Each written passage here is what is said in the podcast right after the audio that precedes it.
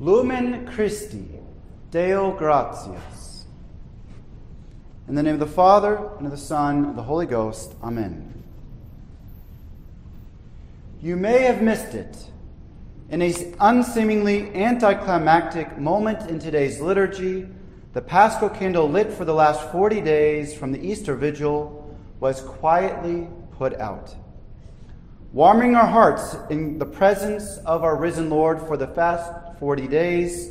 Now, the putting out of the lights before the liturgy was a sign of the abrogation of the old law, just as the veil of the temple was torn top to bottom. The blessing of the fire represented the preaching of the new law as Christ is the light of the world by his resurrection. The paschal candle itself symbolized the God man, in which the white wax represented his pure humanity, assumed from the Immaculate Conception, his mother. The wick represented his divinity, which will once again breathe life to his body. The paschal candle is of an unusual large size. It stands by itself as a pillar recalling the Israelites being led from Egypt by a pillar of cloud during the day and a pillar of fire at night. At the beginning of the Easter vigil, representing our Lord's sacred human body, the paschal candle was unlit, lying lifeless in the tomb. In the darkened church, representing the night, seeing the exultet, the deacon then highlighted the significance of this darkness as he sang, This is the night in which thou formerly broughtest forth our forefathers, the children of Israel, out of Egypt, leading them dry foot through the Red Sea. This then is the night which dissipated the darkness of sin by the light of the pillar. This is the night which now delivers all over the world those that believe in Christ from the vices of the world and darkness of sin, restores them to grace, and clothes them in sanctity. This is the night in which Christ broke the chains of death and ascended conqueror from hell. For it availed us nothing to be born unless it had availed us to be redeemed. The deacon then placed five grains of incense in the form of a cross on the candle representing the five wounds of our Lord that he received on the cross. And it was grains of incense to show that the wounds were perfumed by St. Mary Magdalene as she sought to again anoint our Lord in the tomb. The paschal candle still unlit, the deacon soon took the light from the tricarium, the triple candlestick representing the three divine persons of the most holy Trinity and with one candle representing the second person of the Trinity, the deacon lit the paschal candle, signifying the instant that night that Christ took up again his sacred body at the resurrection, reuniting the soul to the body which death had separated three days before. The paschal candle was thus the beloved symbol of Christ's resurrection and the focal point of reference for our journey to heaven. Then, continuing in the Easter vigil, there were 12 prophecies, and the paschal candle was then carried to the waters at the baptismal font at the back of church. Whereas the unlit paschal candle showed the abrogation of the old law, the now lit paschal candle represented the risen Christ as the new pillar of fire, guiding the catechumens, the new people of God, to the eternal promised land of heaven and not simply an earthly territory. As God led the Israelites to the Red Sea, so the risen Christ led the catechumens to the baptismal font. As the procession began, Psalm 41 was sung. As the hart panteth after the fountains of water, so my soul panteth after thee, O God. Everything in the liturgy of the Easter Vigil referred to the moment of the baptisms of the catechumens, the making of neophytes, that is, new converts, new Christians. Then, once at the font, the liturgy had us recall creation in the book of Genesis.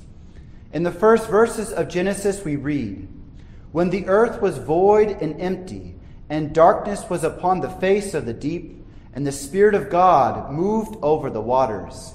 And God said, Be light made, and light was made.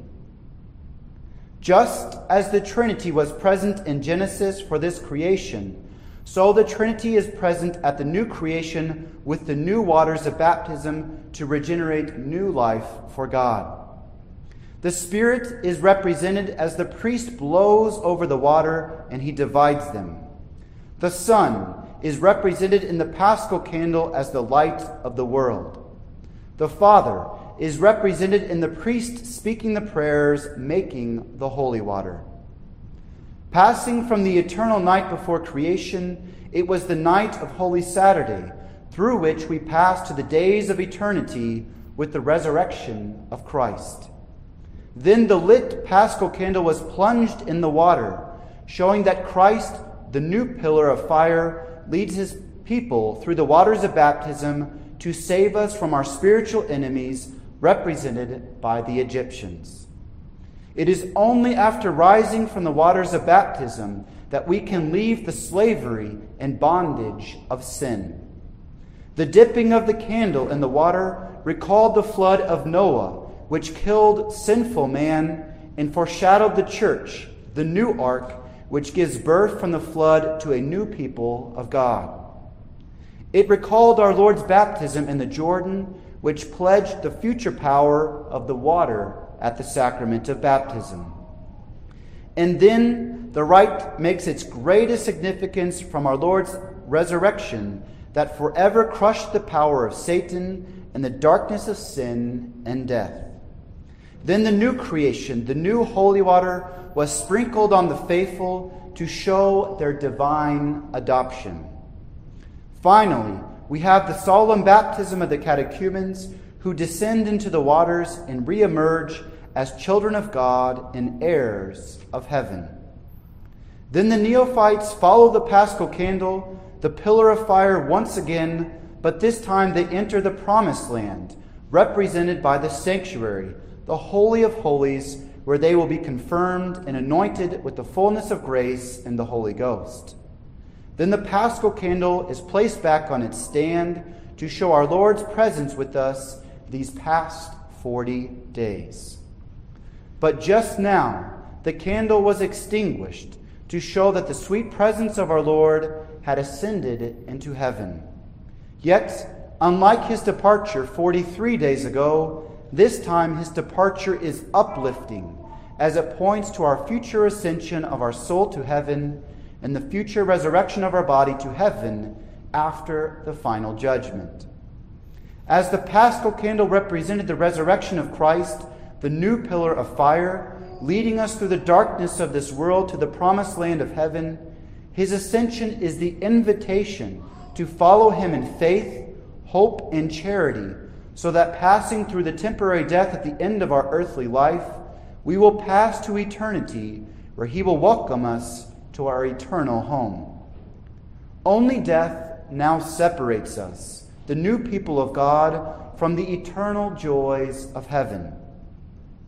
He is still sacramentally present under the species of bread and wine in Holy Communion, and the sanctuary candle remains lit like a little pillar of fire, indicating his sacramental presence, body, blood, soul, and divinity.